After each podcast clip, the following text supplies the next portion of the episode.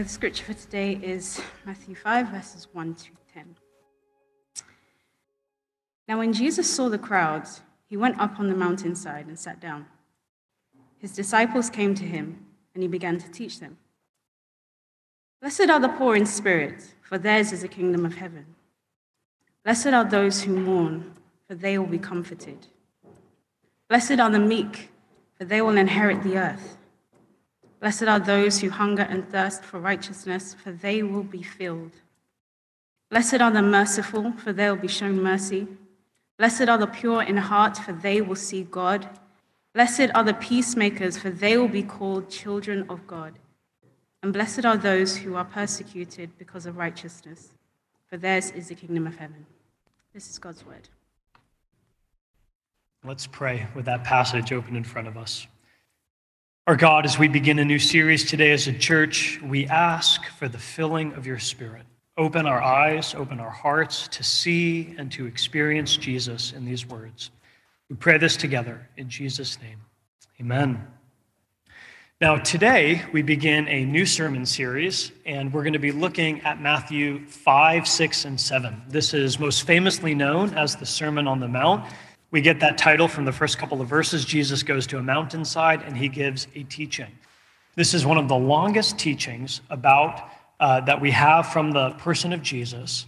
And if there was one word to summarize what all of this is about, it's discipleship. In the Sermon on the Mount, Jesus is giving his doctrine for discipleship. And this is why we're looking at it as a church today. About 70 years ago, Dietrich Bonhoeffer was a pastor in Germany, right leading up to World War II, and he wrote a really helpful book on the topic of discipleship. And in the beginning of that book, he said that the most urgent question facing the church is a question of discipleship. How do we follow Jesus in the modern world? How do we follow Jesus in the midst of all the pressures and the challenges that we face? And as I've been thinking about London and as I've been thinking about our church going into this post pandemic future, I think that question is as vital as it's ever been. There's been all kinds of hardship and transition personally, communally, socially, both because of isolation and because of questions raised by the pandemic, new habits and rhythms that are being formed in our lives. We want to be together, and yet some of us have forgot how to do that. There have been questions raised related to how people get together tribalism, racism, political strife. There's also the need for the ongoing spiritual disciplines that help us grow closer to God. And all of these things, as we think about following Jesus today, the question of discipleship is as relevant as it's ever been. And so, for the next 13 weeks, we're going to take a deep dive into the Sermon on the Mount and ask the question what does it look like to follow Jesus today? Now, if you're here in person or on Zoom and you don't identify as a Christian, this is an incredibly important series for you because here, from the mouth of Jesus, unfiltered, you get a glimpse into what the Christian life is all about. This is about as good a place as any in the whole Bible to know what being a Christian means. So if you're here, stay with us, journey with us, and explore this question even as you explore the faith. If you are here today and do identify as a Christian, I hope that this series will be like a cup of cold water splashed in our face. And you say, well, that's not very nice, but we need it.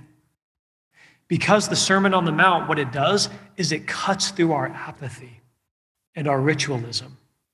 And it shows us the passionate pursuit of people who are boldly following Jesus, not just going through the motions, but actually experiencing the life transforming power of Jesus coursing through their veins, almost like an electric dynamism that can't be ignored or dismissed. And friends, don't we want that? The church is most effective in loving and serving its community. We will be most effective in loving and serving London to the degree that we're shaped by the Sermon on the Mount.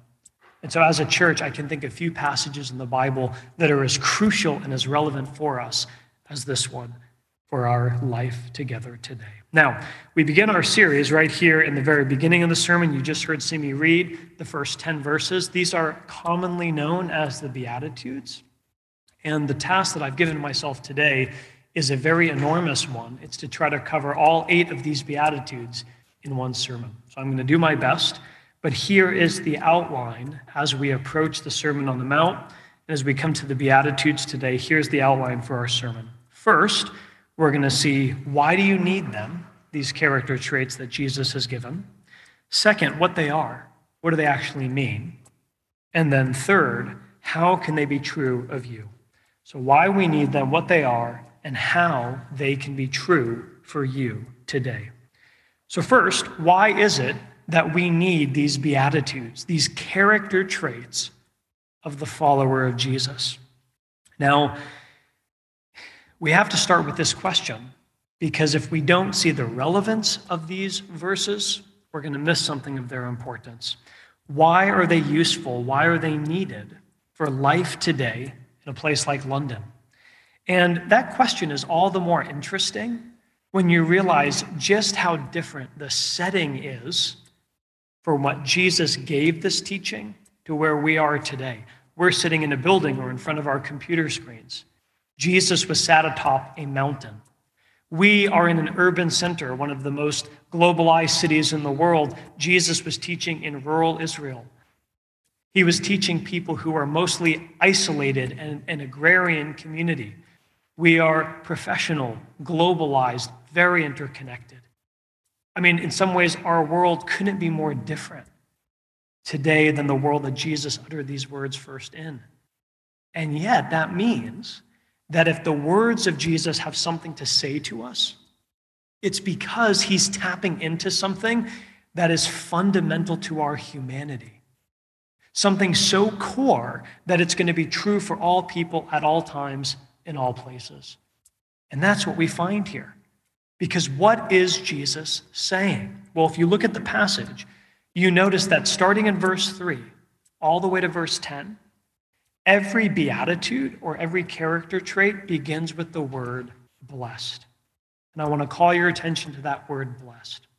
In the Greek, that word doesn't mean someone to whom good things happen. Sometimes when you hear the word blessed, you might think, oh, that's someone who a lot of good things have happened to. But the word blessed actually means something a little bit more profound. It means someone who is enviable someone who is congratulated. Jesus is saying the person who's blessed to be blessed is the kind of person that you look at and you say, I wish I had that kind of life. They're the person who's figured it out, who's doing it right. They're the person who, in the ancient Greek world, we might have said they've experienced the good life. Not just a happy life, superficial and circumstantial, but a deep sense of gladness and joy. They figured out how the world works. There's something good, inherently good about that person. And Jesus is saying, Blessed is the person. The good life is experienced by the person for whom these attributes are true. And that's why we need the sermon, because all of you are spending a lot of time and energy trying to find the good life trying to find a sense of joy and satisfaction, not based on circumstances, but something that keeps your heart safe even in the midst of the worst circumstances. A kind of soul gladness that can't be shaken and can't be lost. And Jesus says, In my kingdom, these character traits, this is the path to the good life. And what I would suggest for us today is that for many of us, the deep discontentment that you feel, that deep sense of longing, the reason why maybe on Instagram or on social media or even looking at friends, you feel often a sense of envy. Oh, I wish my life was a little bit different. I wish things were a little bit better. It's not because you're longing for the wrong things, it's because we're going about them the wrong way. And what Jesus says in my kingdom, discipleship following me is upside down. As we're about to look in depth at these Beatitudes, we're going to see the values of Jesus are not the values of our world. And yet, Jesus says this is the pathway towards the ultimate good life. This is the pathway towards ultimate blessing. And so, that's why we need them, because we're pursuing this kind of life anyway.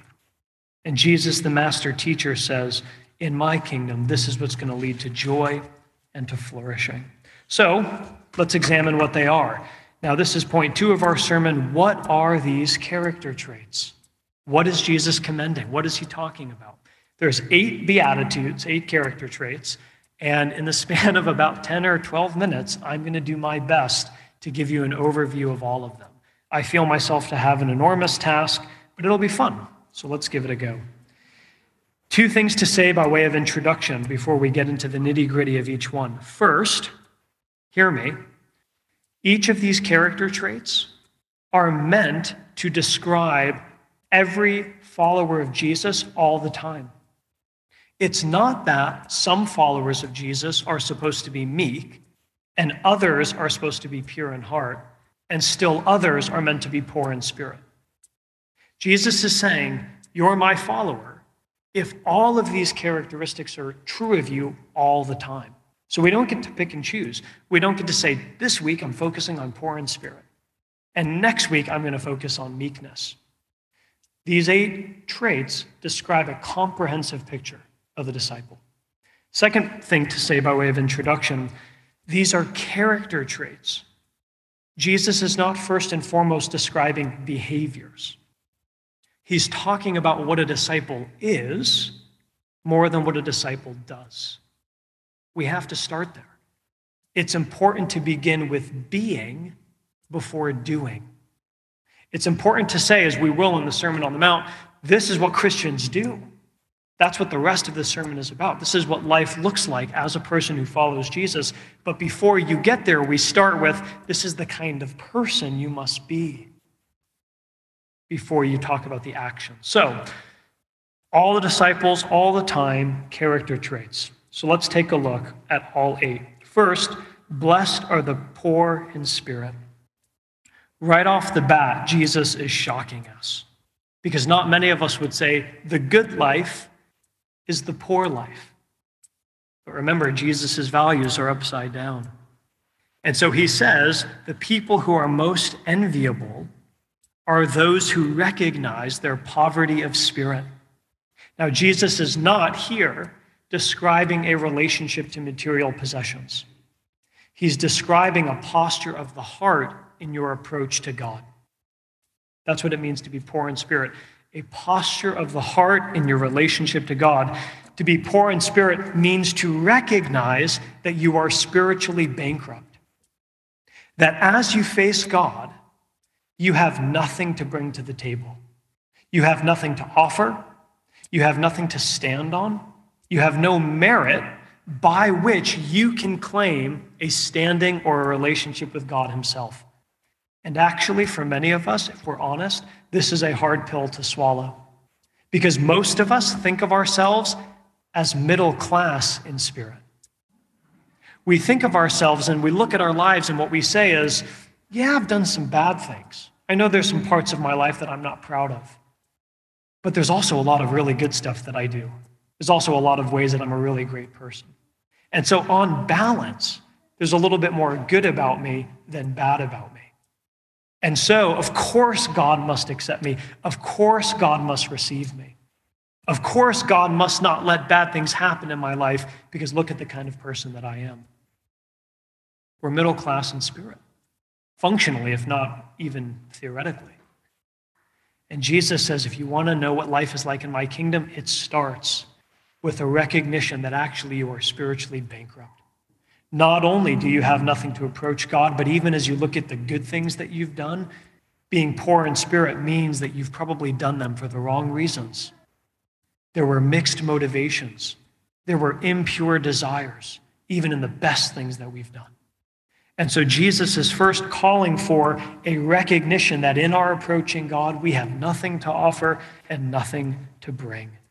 The anthem of the poor in spirit is that old hymn, Nothing in my hand I bring, simply to the cross I cling. So this is shocking. This is hard. When you apply for a job, what do you do? You pad your resume. You go down deep to find anything you can think of that's awesome about you. Jesus says that attitude, at least as we face God, is completely reversed.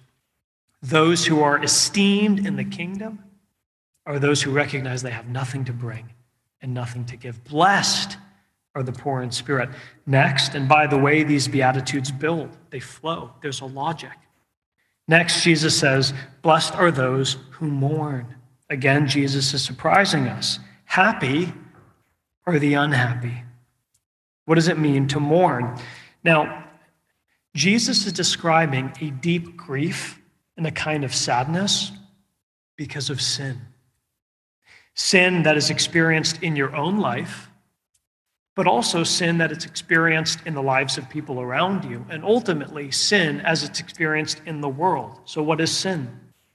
In a nutshell, sin is a kind of self absorption that says to God, I'll do it my way.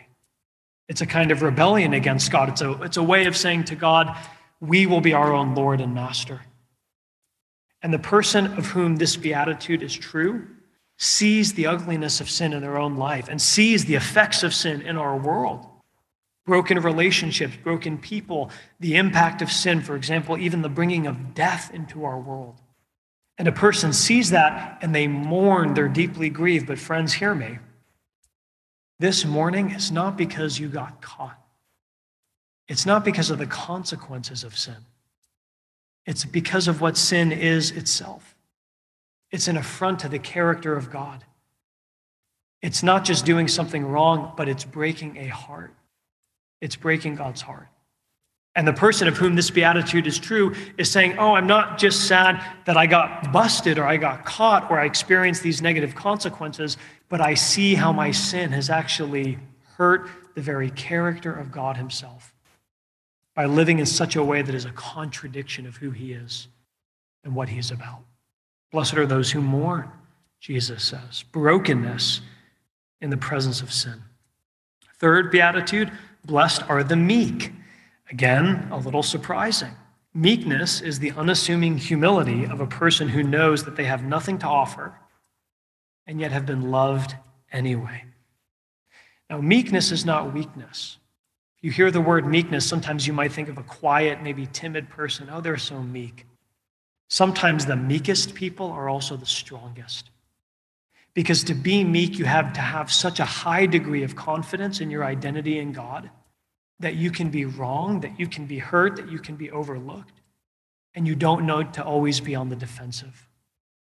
But you can actually allow people to come into your life and have relationships in which you are not the most important thing, in which you don't have to always be the center of attention. You can actually love others and be truly interested in them for their sake, not always needing to prop yourself up and defending yourself. And in that way, meek people are approachable, they're accessible. They're someone who's always willing and welcoming to have people around them. Next, blessed are those who hunger and thirst for righteousness. Now, this flows naturally from all the things that we've already seen. If you're poor in spirit, if you're grieving, if you're humble, it's not just that we're emptied, then, we're longing for something. Okay, yes, I have nothing to give, I have nothing to bring. I see the effects of sin. What do we need? What are we longing for? Righteousness. The people for whom this beatitude is true long for righteousness, the way a starving person is longing for food. And what is righteousness? Well, it's not one thing. At its most basic level, it means being made right with God, individually, but also relationally, and even you might say globally, the world being put back to rights, being fixed, being healed. The person who longs for righteousness is longing for a world made right. And Jesus says, Blessed are those who are hungering, who are spiritually craving more of the rightness of God in the world, a world free from the power and the presence of sin. Now he goes on, and I want to point out that the first four Beatitudes generally are describing our relationship to God. But now, as we come to the final four, it pivots a little, and Jesus is describing character as it relates to other people. And he says, Blessed are the merciful, for they shall obtain mercy. Ah, what is mercy? In the Bible, it's always deep feeling that leads to practical action. Mercy in the Bible means seeing brokenness, seeing pain, seeing hurt, and then doing something about it. It's not mercy just to feel bad for someone, it's mercy when that feeling bad propels you to sacrificial action on their behalf. So, the best example of this, do you remember Luke chapter 10, the parable of the Good Samaritan? There's a man who was mugged and left for dead on the side of the road, and there was a priest and there was a Levite who walked by. And when they saw the man left for dead, they actually moved to the other side and kept on walking. But then there was a Samaritan who, in the story, was the outcast, he was the outsider. And in the story, the Samaritan, when he sees the man left for dead, he makes his way over, and at great risk and cost to himself, he does everything he can to bind up the man's wounds and to bring him back to life. The priest and the Levite, when they saw that man left for dead, they asked the question if I stop to help this person, what's going to happen to me? It was a selfish question, it was a self absorbed perspective.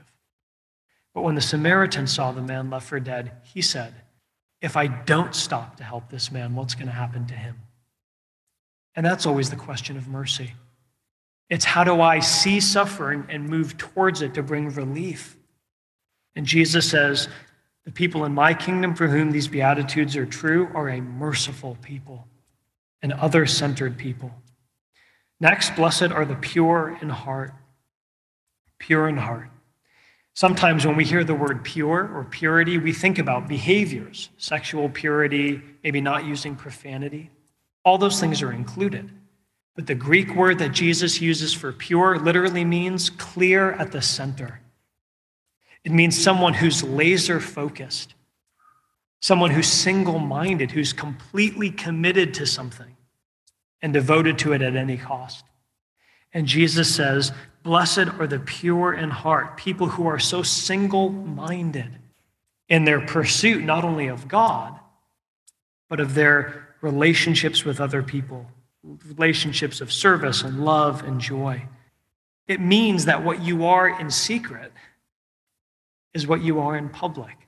I mean, imagine if the best version of you was the part that no one saw. That's what Jesus is getting at when he's talking about being pure in heart. There's no just disjunction between what you are on the inside and what you are on the outside. Next beatitude, this is the seventh one. Blessed are the peacemakers. Peacemakers are lovers of true peace, and there is such thing as false peace. False peace is peace faking. Because you're conflict averse, you try to minimize and ignore and dismiss. Oh, it's not a big deal. Oh, that didn't really hurt. Everything's going to be, oh, they didn't mean it like that. That's often just peace faking, a kind of pseudo peace because of a desire to avoid conflict. But Jesus says, no, no, blessed are the peacemakers those who are active reconcilers of people, those who are willing to put themselves in difficult and uncomfortable and messy situations and conversations for the sake of true peace, in which wrong is dealt with and justice is achieved and relationships are restored. The peacemakers are those who can not minimize or ignore hurt, but bring about restoration through confession, repentance, and forgiveness. And then last, blessed are those who are persecuted because of righteousness. Again, this last beatitude is shocking. Jesus says, Happy are the people who other people are unhappy with. But Jesus is talking about persecution for a very specific reason righteousness. Now, notice, hear me, Jesus is not saying, Blessed are those followers of mine who are obnoxious, irritable, objectionable, or fanatical. That doesn't deserve any blessing from Jesus, according to these Beatitudes. But what he is saying is that if you follow me, you can expect some degree of hostility in your life. And righteousness, again, remember, it's multifaceted.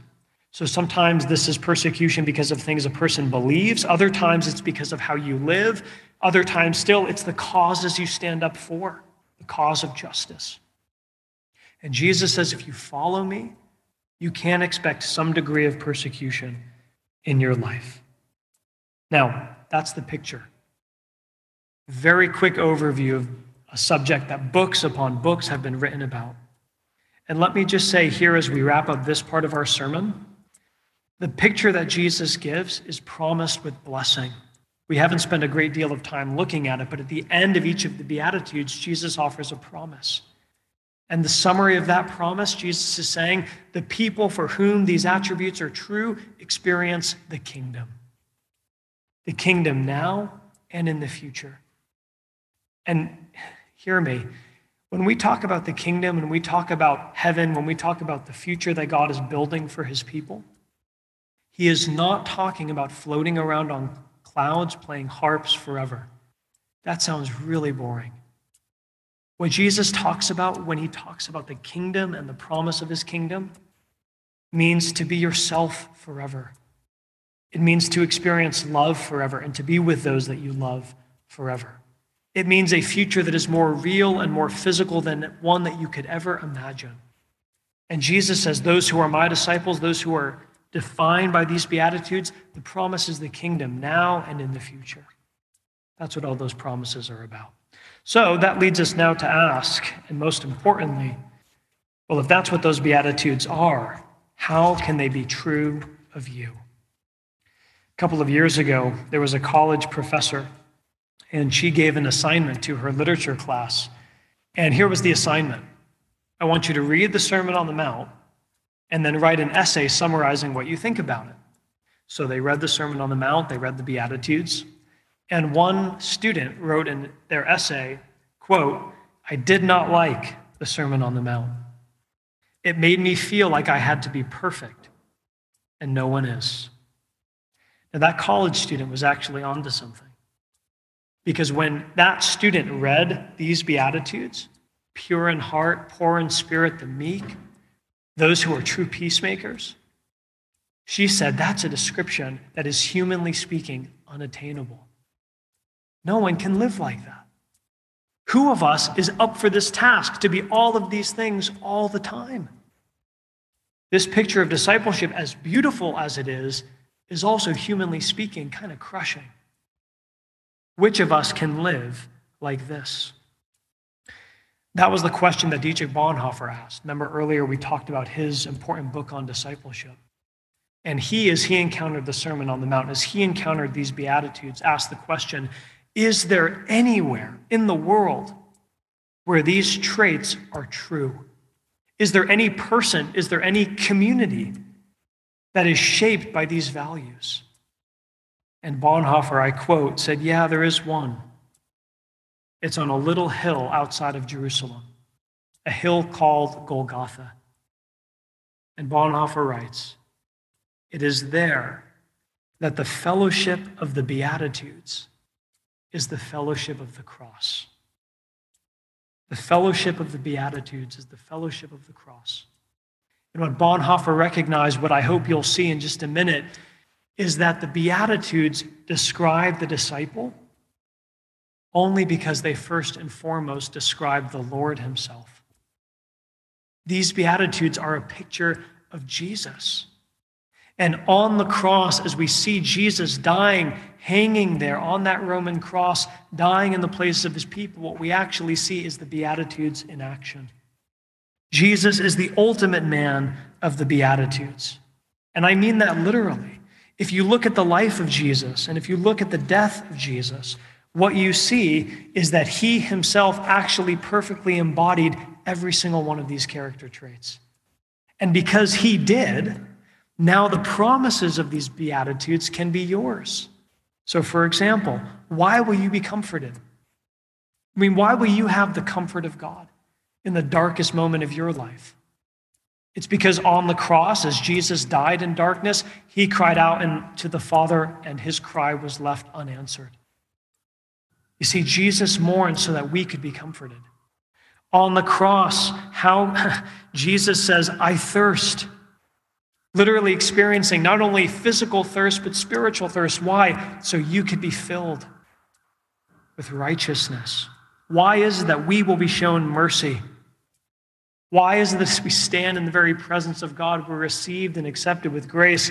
It's because on the cross, Jesus moved towards you as the ultimate Good Samaritan with real compassion, not just at the risk of his life, but at the cost of it. Could go on, but the point is, Jesus is the ultimate man of the Beatitudes. And the only way that these things become true of you is to the degree that you know him, to the degree that you're in a relationship to him. So, the application the goal of a sermon like today is not buckle up, try harder, pull up your bootstraps, and become these things. You can't do it. You can no more make yourself a person of the Beatitudes than a penguin can fly high into the sky. Just can't be done. The only way that you can actually begin to see these characteristics displayed in your own life is if God Himself makes them true of you because of your union with Jesus and we give it a new nature. We've been given the Holy Spirit so that we can actually become a community that's marked with a kind of humility that says we have nothing to offer, but God has accepted us anyway. We're genuinely interested in other people. We're humble. We're actually peacemakers. We know there's wrong and hurt, but we actively seek to reconcile and move towards people. We can be that kind of community because it's true of our Lord. And to the degree that we know Him, to the degree that we're in Him, these characteristics become true of us. And so, what's the appropriate way to close a sermon on the Beatitudes? It's to do what we're about to do, to encounter Jesus in worship, to say, Nothing in my hand I bring, simply to thy cross I cling. Give me more of yourself. And as you do so, make these things true of me. Let's do that now as we pray together. Our God, thank you for meeting us today as we've begun our study in the Sermon on the Mount. Thank you for these Beatitudes, which show us the ideals and the values of life in your kingdom. And Lord, we confess how woefully short we fall. So we ask that in this time of response, you would now bring us to Jesus, that you would meet us in your grace, and that the promises and the presence of Jesus would be so transformative that we would become a community that actually reflects you in our city. That we would experience the forceful, powerful love of Jesus coursing through our veins for the good of the people around us and for the good of this community. Help it to be true now as we come to you in response, praying in Jesus' name. Amen.